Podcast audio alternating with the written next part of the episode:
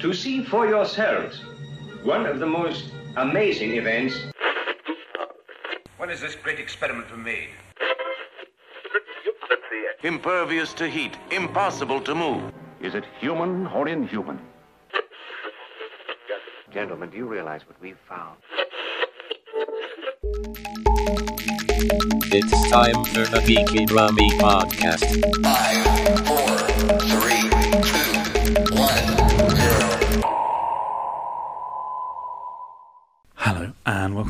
To the Geeky Brummy Podcast special, all about one of the greatest people ever in the comics industry, Mr. Stan Lee. Joining me for this issue, Mr. Keith Bloomfield. It's a. I would love to say it was a pleasure. Not quite as much of a pleasure as I would like to No. uh, be back on the show to kind of um, be marking the passing of a legendary comics figure. Yes. It's good to have you back. And behind the desk, as always, Mr. Callan Danes. All right. Hmm. So, this month, when we're recording this, unfortunately, as I mentioned, we've lost one of the greats of the comic book industry, Mr. Stan Lee, December 28th, 1922, through to November the 12th, 2018. It's quite a long life, especially in comics, considering he started comics in was 17, I believe, when he started his apprenticeship. He was quite early on. I mean, he was. He's had a good innings. Yeah. really, as a as a figure that people kind of you know. You say the name Stan Lee, and people instantly know who you mean. He's become an icon in the kind of like you know the mainstream lexicon of, of of stuff. I don't think there's anybody else in comics whose name would be as identifiable amongst just kind of general public. I mm-hmm. think there's not a lot of other creators that you could say their name and people would instantly know who you're talking about. in more later years, he's been known as the king of the cameo as well. So every Marvel film and quite a few other films, he has popped up along the way for a little cameo performance. I think he's got one of the most recognisable faces in the comic book industry as well.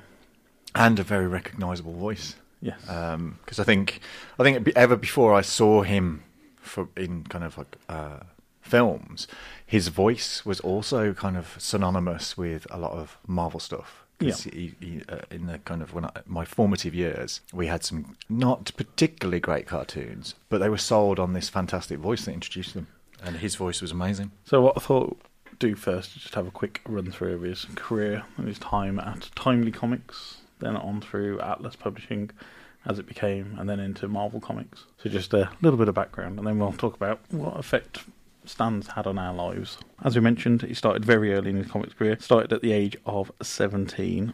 Working at Timely Comics, it was him, Joe Simon, and Jack Kirby, another two big names in the comic book industry. Huge, huge, hugely influential people. Yes. But uh, Joe Simon and Jack Kirby fell out with the publisher very early on in the birth of what became Marvel Comics. So Stan, at the age of 18, became editor in chief of this organisation. And it's a role that he pretty much held for three decades and onwards solo, except a little break during the Second World War. I mean, Marvel Comics, as it was back then, there was not much of a focus on superhero comics. There was three superheroes. So you had Namor, you had Captain America, and you had the Torch, which were pretty much established before Stan got into more of the creative writing side. He he wrote for these characters, but he didn't create these characters. But um, Timely Publishing was known more for cowboys, romance, and war stories at this time. It was what a lot of comics was about. Yeah, Kind of, they, they, were, they were more. Um, it was at the very end of the golden age, really, of comics. Yeah, quite a lot, of, kind of like very, very much like the European kind of sensibility for comics. It was those kind of romance stories, westerns. Westerns huge, still kind of um, hugely popular as well. Yeah. but yeah, it's kind of like much broader. So superheroes as a thing didn't really kind of exist. You've got the kind of pulp characters. So you'd got people like the Phantom and the Shadow and stuff kind of around, and you you got your And- cult characters like Flash Gordon and Buck Rogers and all that kind of stuff. And then you got a few from DC, like the Batman and Superman. Coming directly out of those kind of pulp um, Yeah. characters. But then, as was mentioned, Captain America was pretty much their only major superhero at one point, and that was more due to the Second World War, and it was more about engaging with the troops overseas as well. I mean, a lot of comics got shipped out to for the troops to read. The, the end of the Second World War, Marvel took a little bit of a downturn in the comics industry. As I've said, the the focus on superheroes completely disappeared. They actually stopped publishing all superhero comics altogether. Namor stopped, The Torch stopped, and Captain America stopped, and it became just this publishing house for, you said, horror comics became a big revival then, and it was more teen teen focused girl magazines. and Yeah, you'd got some kind of like m- medieval adventure type stuff, so the kind of Prince Valiant type Yeah. style kind of things and stuff like that. And again, because I think that reflected a, a lot of what was going on in kind of popular culture with cinema and stuff. Those kind of stories people were going for. Yeah, so we can skip over that and go into the Silver Silver Age, which was the explosion of superheroes that we had. And Stan was pretty much at the forefront, creating and co-creating most of the superheroes that we have to this day. And to mention some of them: Spider-Man, Thor, the Fantastic Four, some of the biggest comic comic creations to this. Pretty day. much every big name that you Yeah. could do. I mean, I mean, he didn't create them himself, and this is this is probably one thing that we should really mention. He had a fantastic team with him: Steve Ditko, Jack Kirby, John Romita Senior, Bill Everett, Joe Maneely, Don Heck. Some of these are amazing creators that he got to collaborate with on the creation of some of these characters. Yeah, because there was um, a, a t- a particular way they were kind of making comics back then, and kind of Marvel were uh, to a certain extent jumping on the coattails of DC in terms of the creation of the super, the superhero characters, because DC kind of did preempt them with the creation of things like the Justice League and the Flash and Mm-hmm. Yeah. all the variations of tho- those Flash characters. And so it'd be Jay Garrick and Yeah. kind of all of that kind of stuff. And a lot of Um, them were in response to DC creations. It was Yeah, and and kind of DC had set themselves up in this kind of much more fantastical environment. So all their all their place names were all made up. yeah, So they kind of they didn't they didn't really reference or didn't have any kind of impact on the real world as people know it. But that was that was the thing that Stan and his creators over at Marvel did was kind of bring all of that into the real world. yeah, So, kind of using um, their environments, and New York City plays a major role, and and you could say that it's kind of the biggest character in the Marvel universe is the city that all of these heroes appear in. And that was another thing. DC didn't really have a shared universe as such. Batman and Superman occasionally crossed over, but you didn't have the impact that you had with the Marvel comics. Yeah, they weren't all living in the same world. No. People would know the Baxter Building was there. Spider Man would go past the Baxter Building, or um, Thor would be working in a hospital round the corner, or whatever it is. So, and Doctor Strange's Sanctum Sanctorium was in Yeah. um, Greenwich Village and all that kind of stuff. So, it could put things in. I remember when I was a kid, you'd often get the Marvel maps of the city Yeah. that kind of positioned where all of these things would, that would be. And you kind of always imagined that if you'd go to New York when you were a kid, you'd be able to go and find the Baxter Building or find the Sanctum Sanctorium. That's one of the famous early Fantastic Four comics where they had this. Kids might know these Dorling Kindersley cutouts. Cutaways, yeah. cutaway, and you had a full cutaway of the Baxter building. This is how you learnt about them having a car. Yeah. You learnt about all their where the superhero outfits were kept. where the various labs were, kind of the observatory bits and pieces. Yeah, and it kind of it really grounded it and kind of made you kind of c- totally convinced that these things were were real in in a certain extent, which is quite interesting. But again, it's that Marvel way as well because I think um, the way they the way they went about writing the stories is um, they would come up with ideas for plots between them. So Yeah. the kind of thing would be is that um, Stan and um, Steve Ditko would come up with an idea, and Steve would go away and he would draw the issue And then- with no dialogue whatsoever. And then Stan would come in and add the words based on the pictures that you were seeing. So it was a very collaborative process. There wasn't kind of like a writer who went, this is what happens and this is what they say, and then it goes on. It was this kind of, the artist was doing a lot of the heavy lifting in terms of the, the storytelling that was going on. And then Stan would come and put his trademark spiel and the kind of very word play that he would use, the kind of the whole introductions to um, the stories and kind of like, or the whole True Believer and Excelsior type stuff was kind of forefront in that kind of um, storytelling, which was great. And it kind of really pulled you in. It was this, come with us now, True Believers, as we tell you the story of a whatever it was. That would be great. The other thing they had was the Marvel bullpen, which has kind of been lost in the comics industry. You know, it's where you had all the creators shoved into a room together, basically. Yeah, And it was 'cause- great place for creativity and cross seeding and ideas to be passed back and forth. Well, yeah, because um, people like Joe Sinnott and and um, Steve would be training up the next couple of artists that were coming up from under them, and they would, these all got all these guys would be working together in the, in the in a big office. And I think I do think that is lost a little bit with the fact that we've got creators on two different sides of the planet. Yeah. now, and things are just sent by email, and you haven't got, you know, there isn't physical artwork a lot of the times these days. And I think there's something about that family, that sense of family that came from the creators, filtered down into the books, and the, the use of the letters pages and the kind of Stan um, speaks. yeah, the the kind of the bullpen stings and Stan's soapbox and stuff, where he's kind of very directly addressing the audience and telling them, "This is what I think. This is what is happening. This is what I'm interested in." So it did feel very two way in terms of you people would write letters in and Yeah. and the whole kind of fun thing that, that there was, you know, when they started to have people write in and go, oh no, in issue 277 you said this, and then, but in issue 72 it was this, and it was like, yeah, okay, you've got the no prize, Yeah. and inventing a thing like a no prize and going right, if you can spot things that are wrong, because You don't win um, anything, you don't win have anything, but you get you get the, you get the no prize, and the whole kind of you know not worrying too much about the whole continuity of, of things, but encouraging fans to write in and point stuff out and taking taking that on board is quite. It's very you know Yeah. ve- it feels like a family. You kind of when you're in the Marvel family, you're kind of very much part of. You do feel part of it. And that was one of Marvel's first things as well with their continuity is that stop a comic and then move it along to a different comic but keep the numbering, which probably would have really confused people at the comic stands quite a lot. But I think I don't know whether that would matter too much back then because you were kind of picking up your comics on the newsstand. So you might you might miss an issue or you might pick an issue up. So I think the whole sense of most stories were self-contained as well in a certain way. There might be one or two issues that would lead on. So a couple of the earlier Fantastic Four books, you'd have Yeah. two or three part stories, but there wouldn't be kind of major seventeen-part epics with a hundred different. No. Because uh, sometimes it's fun when you go back and look on the back of an old Marvel book and it's got the list of titles that are out in the same month Yeah. and there's not a lot. You know, there's like one X Men book or one. This was a problem they had pretty much throughout the 40s and 50s. Uh, their publisher, Martin Goodman, made a deal with American distribution. They collapsed. So then he had to go cap in hand to DC's publisher at the time and basically say to them, um, can, can we have you to publish this for us? And that's what restricted Marvel then. They were allowed eight titles a month, and that's when became this Marvel thing of doing a bi monthly title. So you'd have your characters six times a year rather than having them on a traditionally, what was at the time a traditional monthly publication. Really. Yeah. And they used to do um, magazines as well. They used to do kind of magazine format bits and pieces, which is quite nice because that was where I first kind of discovered things like Howard the Duck and uh, Conan, which was interesting. But kind of thinking about the first time you, read Marvel stories, what, how, how did you stumble into kind of Marvel books? Well, it actually started with me with the X Men comic series that was on TV, the cartoon series. It was one of my favourite cartoon series as a child. And I started picking up the X Men comics.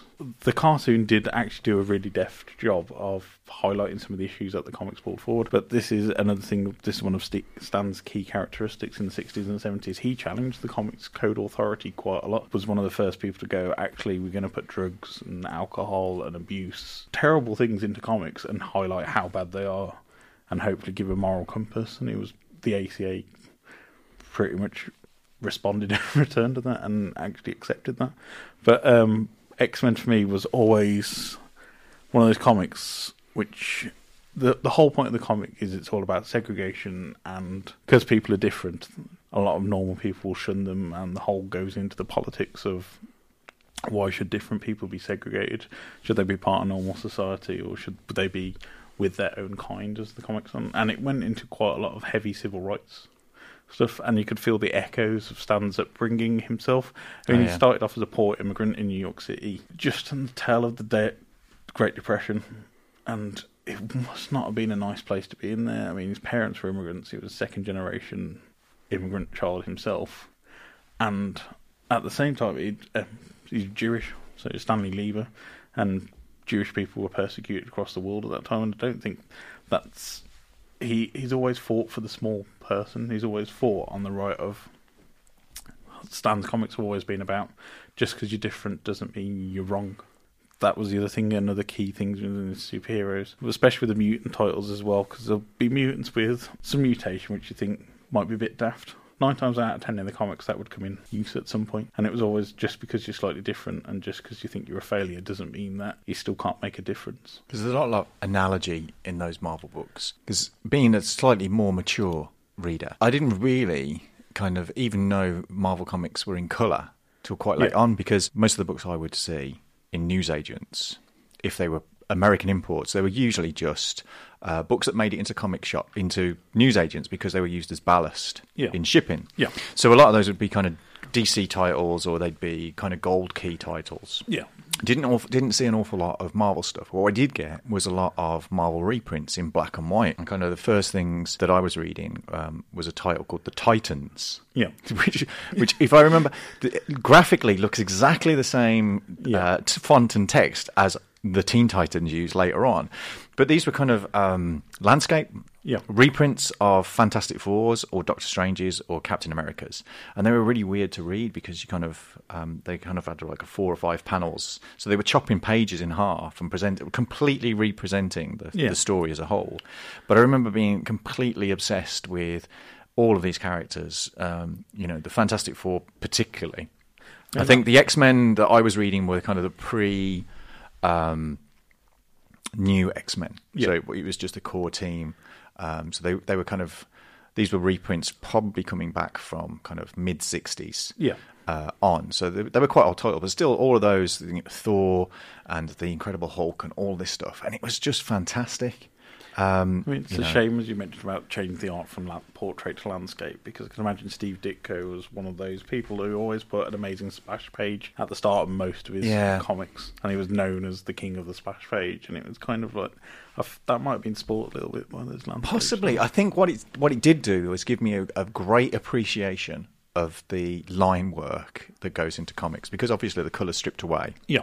And at that time, uh, they were using a print process that kind of did gave you a very limited color Yeah. palette. So if, if you're kind of looking at the comics from the kind of 60s and 70s, completely different to what you would see if you look, Well, look in a comic shop nowadays. That's nowadays. why they refused to do the Hulk. In, well, the Hulk was grey originally, and that's But it was it was great because it was it was uh, just the way they printed it, and Yeah. it, it just ended up uh, it was like a print error. and then they changed it to green, so it became more of this yeah So just- standardized color of this yeah. character. Yeah. And I, I loved the line work, and it, I think seeing Steve Ditko and Jack Kirby's artwork in, in black and white just really shows how good they were Mm-hmm. at presenting a very energetic and robust story. It, you know, it's totally cinematic. Every panel packed power and emotion, and and you know they were just wonderful, wonderful, wonderful, storytellers. mean- and I think I've come to appreciate Steve Ditko more as time's gone on. I think at the time the Jack Kirby stuff was much more the kind of Kirby classic, crackle and all the rest of it. And I think because I was heavily into um, Fantastic Four comics because they were kind of cosmic, and you'd got Galactus and the Silver Surfer and all the rest of it. So their stories were a little bit more grand, and I was a bit of a space freak. So the Fantastic Four stories appealed to me a lot more than the down to earth Spidey stories. But interesting you say you focused quite a lot on the art, but I think Stan Lee's writing as well, especially in that era before we moved into the editor in chief and didn't get a chance to write as much. I think that story's always powerful. Stan took those amazing illustrations and drawings and turned it into something cohesive and actually made sense in a continuance kind of thing. It's the language as well, the way he writes. yeah. makes it Direct. Yeah, I also, I'd also, I like, I like writers who write in a fashion that kind of, I call it lyrical, Yeah. in a way that it trips off the tongue, and you follow it really easily. So, kind of like one of the uh, writer that I admire hugely, we lost again, is Ter- Terry Pratchett, who's you can just read those words just flow. Yeah. through I mean, and reading Stan, reading the kind of old Stan Lee, that those lyrics just just ooze off the page, and the and the plus the illustrations, it's page flipping And um, stuff. One of the things I always struggled with DC comics because they're so story heavy in comparison to Marvel.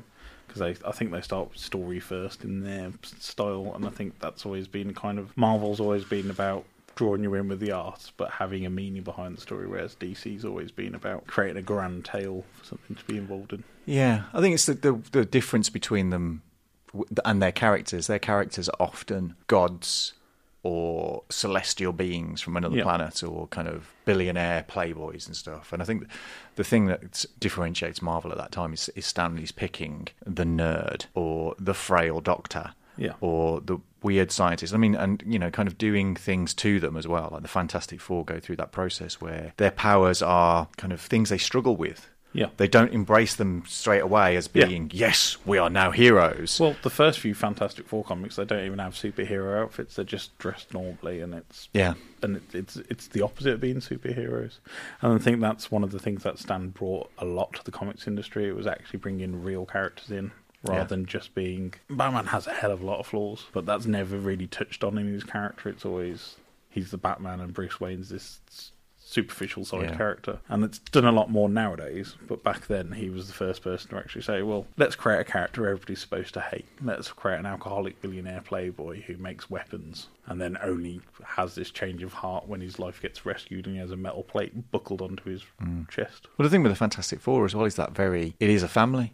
Yeah. And there's, there's characters within that group that everybody can identify. with. There's there's characters without throughout the Marvel universe that everybody can identify with, And and I think that's that's one of Stan's. And the whole thing, the only reason that they get created in the first place because the most intelligent one of them, Mr. Fantastic, who's supposed to be pretty much infallible and the genius of the Marvel universe, doesn't put enough shielding on the ship. Makes a mistake, yeah. That's, I think that's the the thing is is and, and it, it's the the ultimate quote that everybody will remember. So if everybody, any, anybody hears it, that the one from Spider Man, which is the kind of with great power comes great responsibility. Yeah. and I think that's a through line that goes through all of these characters that were being created in the Marvel line is that it's not to be taken lightly. These powers are given, Yeah. but they're not given. We, you know, you're not supposed to abuse everything. them. Yeah. So you Well, they often create more problems for each of the Yeah. characters. Well, look at the real world problems that Spider Man has. He's trouble trying to keep a girlfriend. He's trouble trying to earn money and live as a freelance photographer. And it's this. None of this stops just because he's now got the powers of a spider. It's still he's in exactly the same place he could Yeah. be, and he could use his powers against.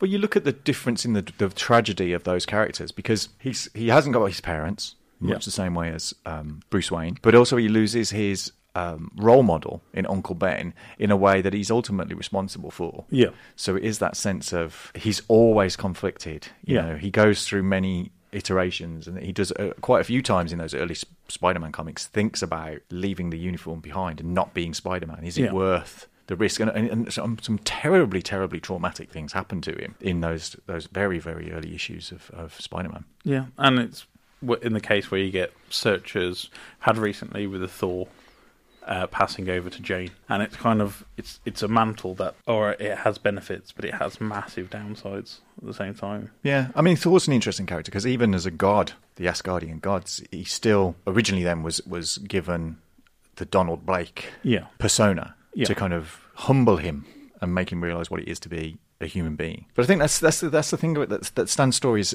do is there's there's something in them that everybody can relate to. Yeah, There's there's something about it that everybody feels some sense of empathy with. And I think as a, as a publisher and a creator, that's one of the things I think Stan brought a lot to his books is that sense of empathy and understanding what it meant to be not just a young person but also a human being. yeah. And shall we talk about Marvel's darker days in the nineties? Because that that whole sixties, seventies, eighties period was pretty much just one long glorious Yeah, I mean, because Marvel. Stan had stopped being a writer Yeah, kind of in the early 70s and and was the kind of publishing figurehead. So he was kind of the He did the letters page pretty the much, figurehead. Yeah, he? he was the kind of one everybody and and all the books. That was the other thing that I always remember about the books, which I always used to love, was um, you had the opening splash page, Yeah. which would often have the creators' credits in. But at the very top, there would be this very brief re uh, summing up of that character. Yeah. and then it would be Stan Lee presents. Yeah, Da-da-da, and as whatever you mentioned, the Stan Lee presents. Yeah. it's kind of like his name is attached, well, as co-creator to pretty much, I'd say at least what the majority of Marvel's catalog at this time. Yeah, a fair a fair proportion. I think a fair proportion. I think his his brother as well, Larry, Um, yeah. Larry's quite quite a, a- a hand in there, and there, there are quite a lot of other people that are involved in the Marvel thing. And I think that's one of the things that is difficult. People find separating Stan from Marvel. Very quite difficult. hard because it Yeah. is presented in a way that it's kind of Marvel is Stan Lee, and it's it's more than that. It's it's more Yeah. complicated, but that I mean, you've got the one above all, Jack Kirby. yeah. I mean, Again, that's another thing we haven't really touched on. He was one of the first person to put cameos of himself and his artists into the comic books quite Yeah. a lot. So you would see um, Jack and Stan appear in an issue occasionally. Yeah, the real there's a lot people fourth wall breaking popping up through. there. because it all it was all happening in the real world. This was the this was the thing they had. It's like these are this is happening in New York Yeah. City, and Daredevil is behind you. And when you when you're not looking, Daredevil's swinging between the uh, the buildings, and Spider Man's doing the rest. But I think I think the other thing as well is that um, the Spider. I don't know if people are old enough to. There was a very very early Spider-Man cartoon that used to go out, I think, on the BBC. 60s era. was- I think it was a 60s era Yeah. one, but I saw it in the 70s. And again, that was kind of introduced with the introduction and, out, and, uh, and uh, outro was this this incredible voice of this man who was like. So hearing Stan's voice, that was another thing that I'd never ha- you never encountered before is apart from actors in films, but the idea of hearing the people that were writing your comics and hearing their voices, because like authors and stuff, people whose books that I read, you never heard. You didn't had no idea what these people sounded like. But to have this this larger than life character character of Stan Lee, kind of the his voice matched his persona if you know what I mean. He was kind of Yeah. like his voice carried. You could see what kind of a guy he was. Yeah, and this was Um, the whole thing with Excelsior signing off his little editorial um, Yeah. True Believers for Marvel fans, and that's that became the nickname. And so, as we mentioned, in the nineties, he steps away from Marvel, becomes chairman emeritus, and kind of stops his regular duties so much.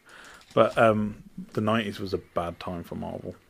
They're verge of bankruptcy, sold Yeah. the rights to pretty much everything just to keep the doors open. Yeah, I mean, we were coming off a period of where comics were starting to be accepted as a legitimate medium, um, having been kind of quite throwaway, disposable uh, kids' entertainment.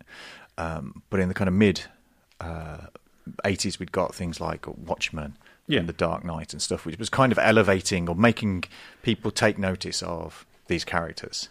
Um, so there was a bit of an explosion in the comics industry. Yeah. and we it was just oversaturation. And it was too many characters, too many books, yeah. too many publishers. There's lots Um, of speculation as well, especially around the death of Superman, which was people were buying comics more for. Uh, became an investment. Yeah, people yeah. were buying things for investment. But again, I think Marvel in itself kind of just lost its way Yeah. in terms of what kind of stories it was trying to tell. Characters like the X Men were starting to become. it's when you got extreme characters. This was like when Deadpool joins the gang, and it became that kind of.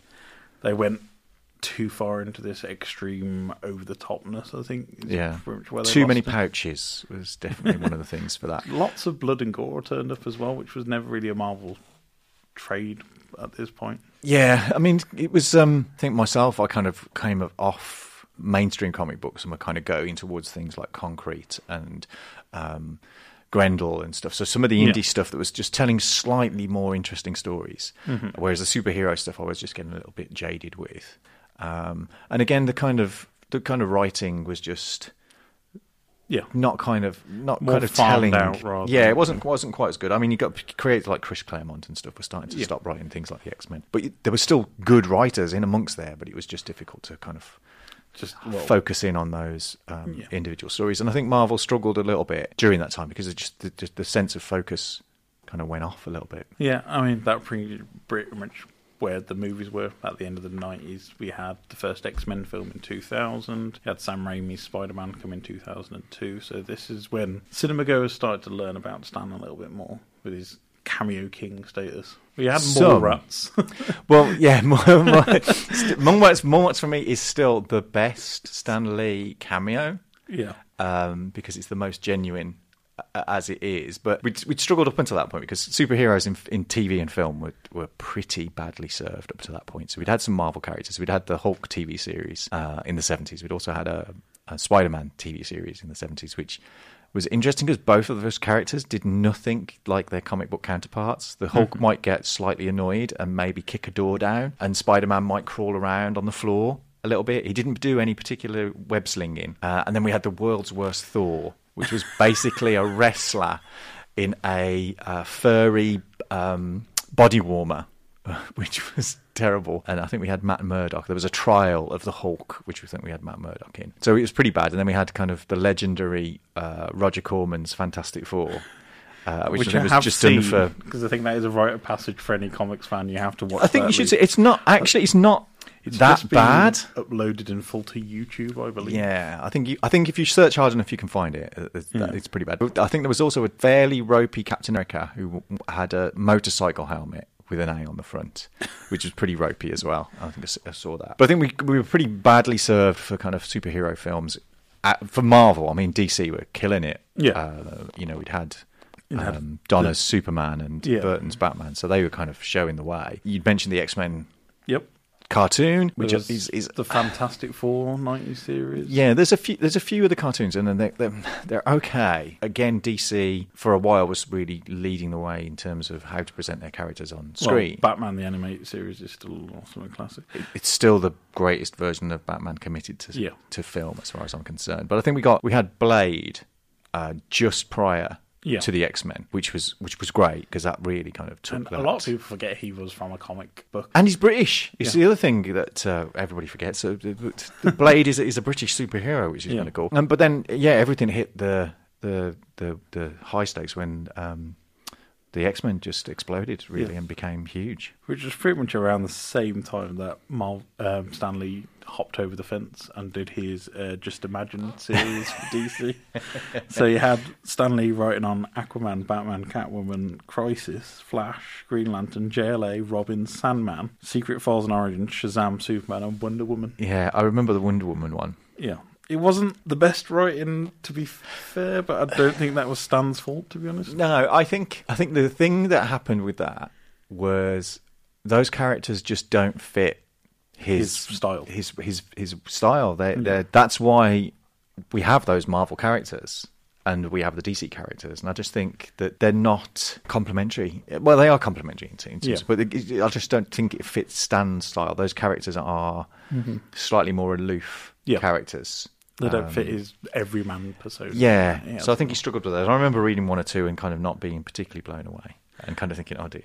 But this was a man who worked tirelessly.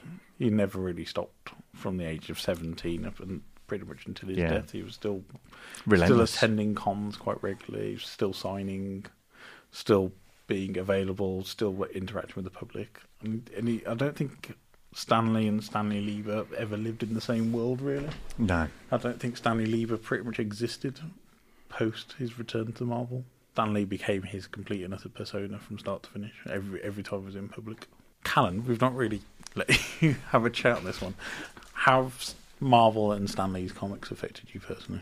I mean, obviously, like I wasn't around for a lot of what we've sort of talked about now because I only grew up in the nineties, um, and I certainly wasn't of an age to be consuming comics at that time. Yeah. because I uh, like so until like the early sort of two thousands, I didn't ever really sort of get a hold of it. So your introduction has mainly been the MCU movies and Spider-Man movies and stuff like that. Well, yeah, and even some of like um, like the original um, Daredevil movie Mm-hmm. and um, the Elektra, Elektra we had after that. We don't talk about that film. Well, yes, I know, but it's every uh, you can't help where you Yeah. get your introductions from. Um, but no, and sort of that, and especially like um, some of the animated TV series as well. Um, so I know I can't remember what the name of it was. There was a Spider-Man one. Um, There's around been early several 2000s. It Spider-Man It might have been ones. a replay.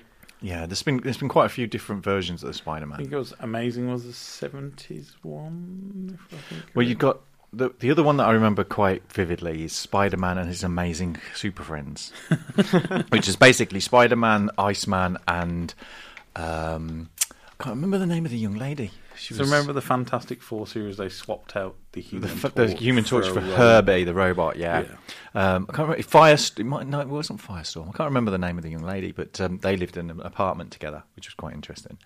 Um, and then there was another. There was a kind of late '90s Spider-Man one, which kind of had a lot of the villains in, and it did quite. That did quite good. Then I remember there was there was a kind of CGI MTV Spider-Man, which I quite liked. Didn't run for very long, but was, it was I was I quite liked that one. That was quite good. Some of the problems with those kind of earlier versions of the films is the characters were living in isolation. Yeah. So the kind of Raimi Spider-Man, it's there's only Spider-Man. The Daredevil, there's only Daredevil, and I think that's part of what made the Marvel universe work for me that was that they were all there. Yeah. and I think it's why when um, Spider-Man became part of the MCU and you had Spider-Man: Homecoming. That that sword was this idea of Peter Parker emulating his heroes in awe of Tony Stark or Captain America or whatever it is. And I think that's interaction between the characters is what makes them. So that's interesting to me because obviously when I was growing up, it was these sort of they were singulated out and they existed in their sort of own shows, but there was no crossover there. So to find out that actually these were supposed to be part of like this bigger universe in which they all sort of like connected was just insane. Well, I think The this is idea of that. why the Marvel Cinematic Universe has done so well because you've got a lot of backstory, you have a lot of crossover with these characters, you've got a lot of comics written by Stan and the, and the other creators to go back to and use as reference material. Whereas stuff like the DC stuff, even the Justice League, wasn't don't think their stories ever gelled well. I mean, Batman works best alone. Yeah, the, the DC stuff is tricky as well because the Justice League is an update of the Justice Society, Yeah. which featured many characters of a similar style. So there's Green Lanterns on both, Yeah. there's Flashes on both, and you've got Green, you know, you've got characters that repeat. Where the Avengers form in a more organic way, Yeah. in terms of it's Loki messing around um, Yeah. with the Hulk, which is great because that, that whole thing is brought back around when we get the kind of Avengers Assemble movie and and the influence of that. So the, the kind of Avengers come together to kind of prevent the Hulk going kind of off, and you kind of I think Wasp is one of the original members of the Yeah. the Avengers at that point as well. But it's it's the, all this interrelation between all these characters. And I think the thing that didn't really uh, work for me when they were isolated is why is there 64 different villains? Because Yeah. surely they'd all just go, oh, we'll just, Sp- there's only Spider Man, that's fine. Well, that's another thing we've not really touched on. Stanley knows how to write a supervillain. Doctor Definitely. Doom, which is probably his best and original supervillain here. We, here we have a backstory which actually makes you kind of like Doctor Doom in a really odd way. Even though this m- megalomaniac supervillain, in his head he's right, and you can kind of see his point of view, which has come straight full circle round to stuff like Thanos now. And you can see those germs of Stanley writing a relatable supervillain. Sympathetic is the, is the key word there. Yeah. There's things in all of these characters that you are sympathetic towards. There's there's things in those characters. They've they've diverged at a certain point. Things have Yeah. happened to them and they've followed a different path. So Yeah. characters like the Sandman. Green Goblin. Yeah. And all these characters have always got there is a trigger, there's an element which has snapped, and that's where they're transformed. And I think that's again part of Stan's writing is you have this feeling that it could have gone either way, and if they hadn't become a supervillain and this thing hadn't happened to them, they'd, they'd be a normal person, or they might have been a superhero at some point. Well, you've got it with people like Magneto. Yeah. And I think in hindsight now, it's easier for people to understand where that's going because in the film it's presented very sympathetically that Magneto has gone through some traumatic events. Yeah. But that's in there amongst that, the X Men stuff of Magneto's desire Yeah. to um, have Homo Superior take Yeah. over the world while the X Men are looking to do. Um, Integration. yeah, w- living together. Yeah. But you can understand why Magneto has a certain worldview because of what what's happened to him Yeah. and how, how he's been treated as a, as a separate person, Yeah. which is again great because, like you were saying, the analogy of kind of the civil rights thing is that idea of if you've been persecuted your entire life, you're not going to feel like you can go, well, we can all get along now. There Yeah. are going to be elements of why, Um, why should yeah. we why should we share when you weren't prepared to before? And that's the thing, Professor X, even though he's got the best of intentions, ends up creating one of the biggest supervillains ever in the Mar- in Marvel with Phoenix.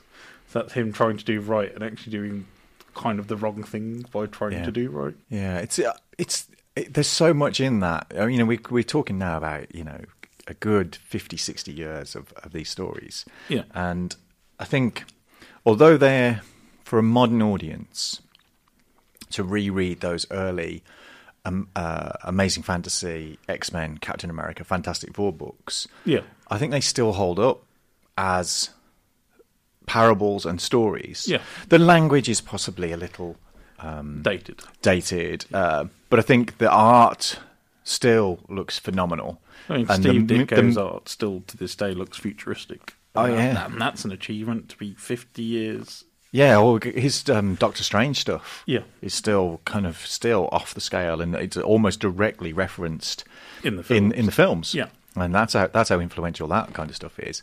But I think the the meaning and the pathos behind those stories still packs a very strong emotional punch, and we, you don't stray too far away from them in in these movies designed for a 21st century Mm-hmm. Yeah. audience. The, the core Even the costume designs are Yeah. pretty much where they were. I mean, Captain America riffs on that in the first film, where he's got pretty much Captain America issue one outfit Yeah. on. But even if you look at Ditko's drawings for Spider Man, that outfit has not really changed much. We've had multiple variations on it, but f- to me, the Spider Man outfit is always going to be that classic red and blue that you see from day one. It's a it's a genius design. Yeah. simplicity itself. And I think Um, that's the other reason the X Men films never really worked, is because they never had that classic tie back. Well, I think it was that fear of embracing the comic book elements of it. Yeah. um, it's like those costumes will never work on screen, so we're going to dress them in black leather. Yeah. uh, and then kind of Marvel come along later and go, Eh, they do actually work because they've been well designed. Yeah. they're, they're great costumes. But I, I do like that story. I think I if you ever watch any videos of Stan online, the idea of coming up for the name of Spider Man and basically went, Fly Man doesn't work, Insect Man doesn't work. Basically, just just throwing Yeah. names out and went. Spider Man, Spider Man sounds good, and basically creating a character out of a name Yeah. um, I mean, is genius. I looked back at Spider-Man issue one, and even then he's confused about putting the hyphen in because it changes page to page. One page it's Spider hyphen Man, the other page it's just Yeah. Spider-Man as one. I think I think as well that some of that is that is um, a DC Marvel thing. The majority of DC characters won't have the hyphen in, Yeah. but Marvel will have the hyphen. It's Ant Man or Yeah. Spider Man, Yes. uh, which I think is is quite funny. There's, I mean, there's always been a friendly rivalry between the, the Yeah. two. I think in most of the Marvel books, if Stan was talking about DC, they'd be referred to as distinguished competition, um, Well, which is quite cool. Jack Kirby like parody him in a few Batman issues. I think when he swapped sides. Uh, yeah, I think I think it's a, a good. But uh, you know, th- all of this leads to wonderful things. When when Jack went to um, DC and create things like the um, the Fourth World and the New Yeah. Gods and all that kind of stuff, he's saying this is just marvelous kind of um, stuff. But it just it just reminds you. I mean, it reminds me so vividly of kind of um, mid seventies afternoons in the summer, coming back from the, the, the local news agents with perhaps a a very ropey copy of um, Justice League, but Yeah. three or four black and white reprints of um, Marvel books. And even later on, when I was reading weekly ones where they chopped up stuff, so uh, things like um, uh, Star Lord, the prop, the original Yeah. Star Lord, and stuff. So and amazing fantasy stories, and a lot of the kind of earlier Steve Ditko, um, just short kind of. They were like little um, Twilight Zones or Outer Yeah. Limits stories that Marvel were pushing out, and all of these things were just fantastic. I mean, we've not really touched much on his editing side, uh, the editorial side. Mentioned about the bullpen, but I think he was one of those editors who was mainly, mainly probably because of his own personal background, where he had things happen. Like as I said, he was 18 and left in charge of all timely, timely publications comics at the time. I think he had to rely on people around him to help him make the right choice. But I think he carried that through over his entire career of allowing these artists to be experimental and stuff like that. Because I couldn't have imagined Steve Ditko started his career at DC. Because yeah, it just wouldn't be the same. No.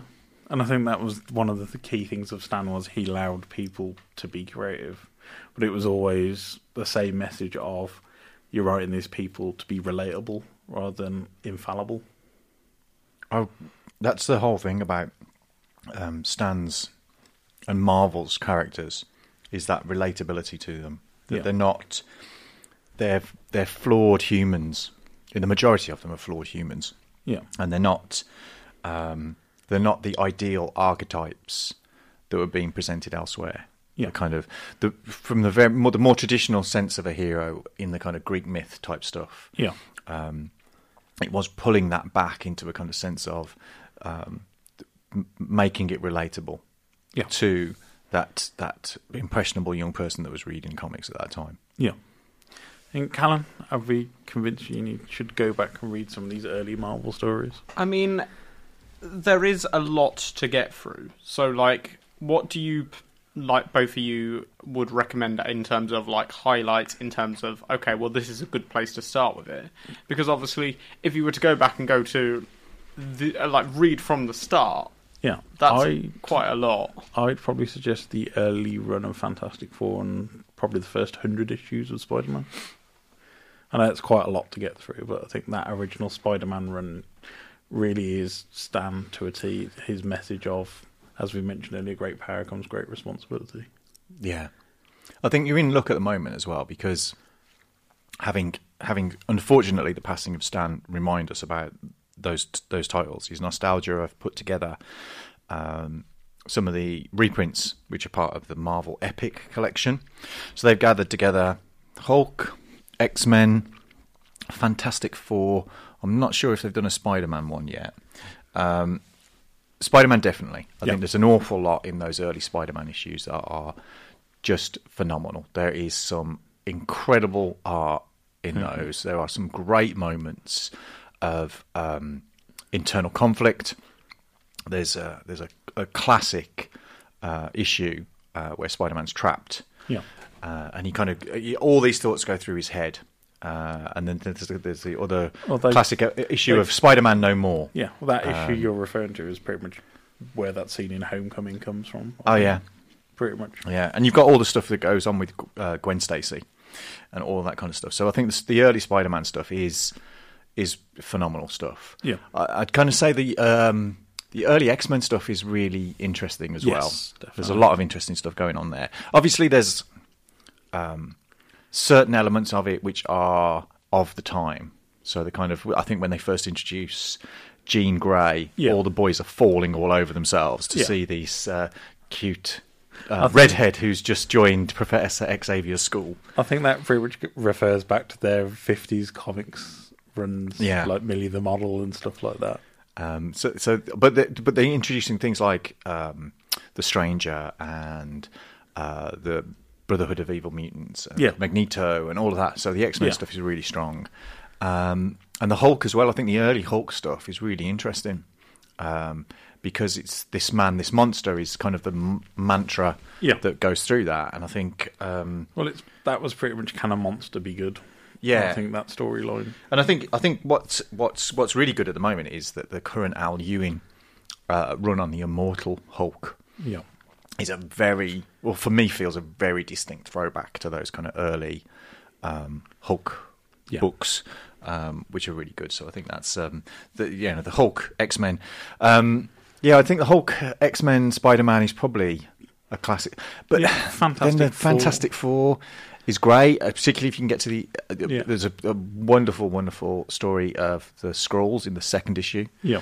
and it has got one of the greatest endings to a comic, um, purely because you just go, "Did they really do that?" And you're forever thinking about what happened to them.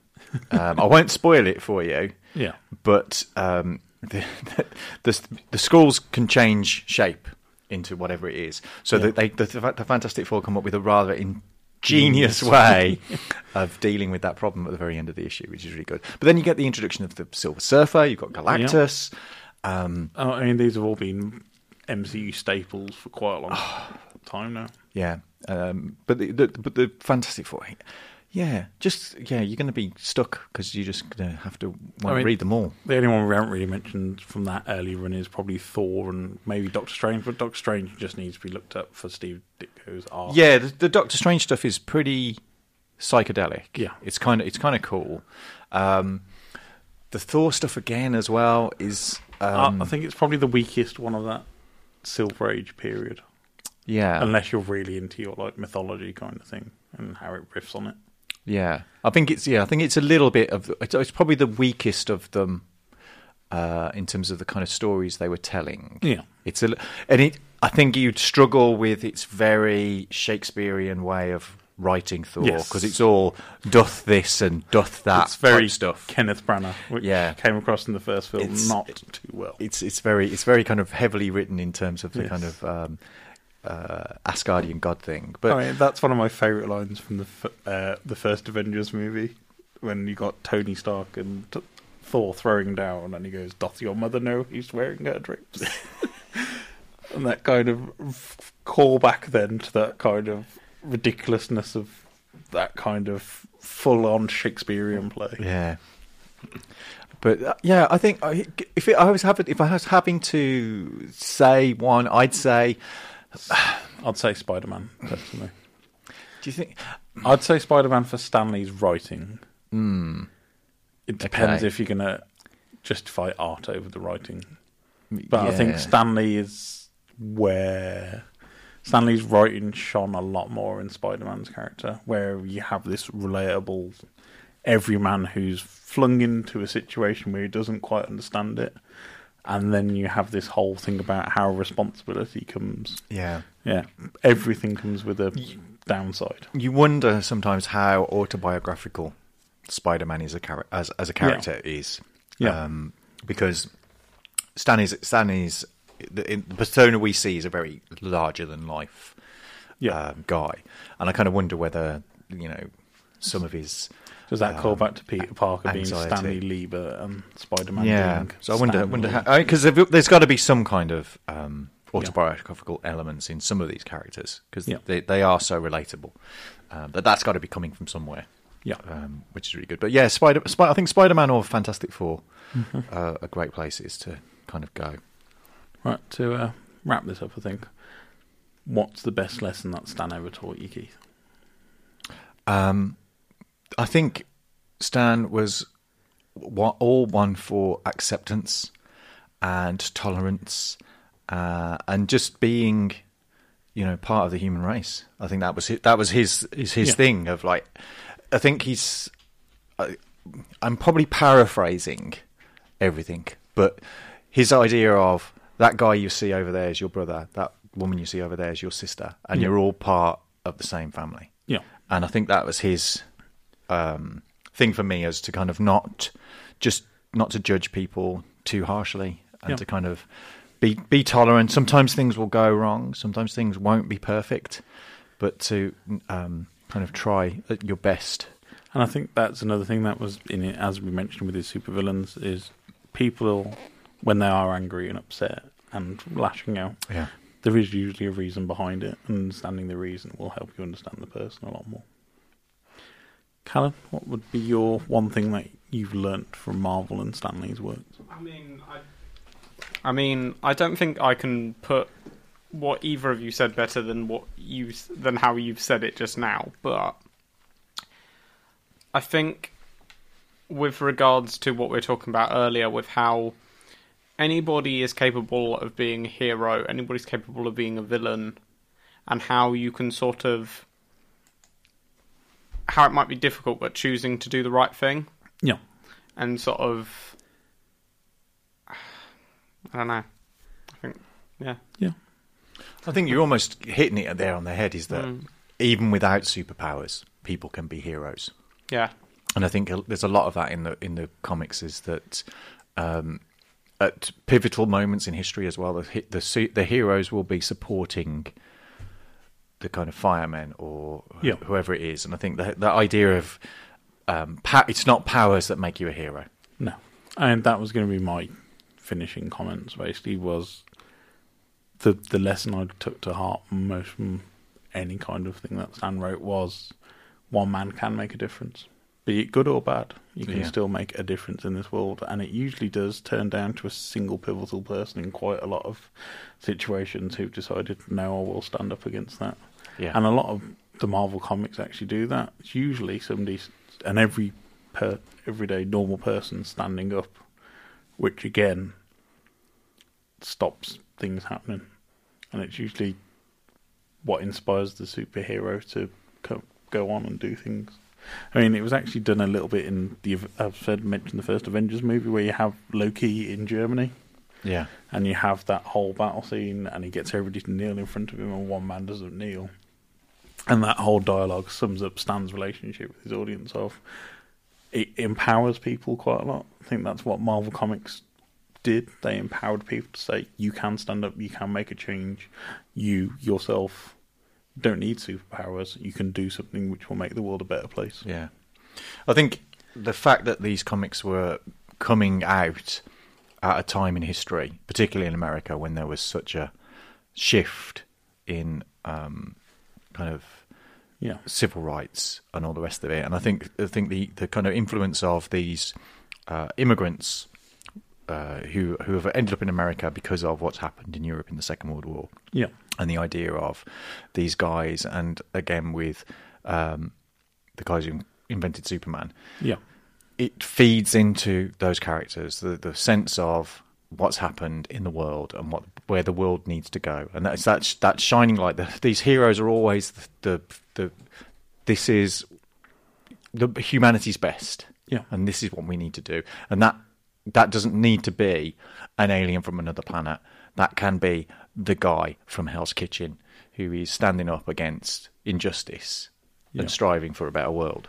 And I think that's one of the things that, that, that Stan and his co-creators were, Yeah. were were doing and, and talking about and bringing to the, the kind of general uh, audiences that were, were that was. And I wonder how many people that were reading Marvel comics at that time have gone on to become proactive in that kind of Yeah. Uh, scene, that kind of um, you know standing up for Hmm. the good in the world.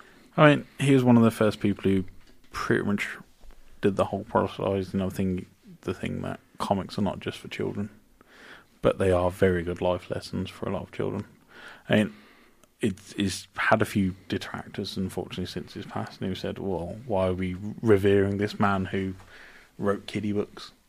And it's kind of like that's not the whole point of here. He's setting moral guidelines for people. He's he's showing the dark side of the world at the same time, especially as we mentioned the stuff against the CCA, where he's like, if you show the dark side of what can happen and what goes wrong, these can really be hmm. lessons on how to avoid it or how to Yeah. say no, how to how to how to be a better person. Yeah, and I think when you're talking about detractors who are doing that stuff, oh, it's just for kids.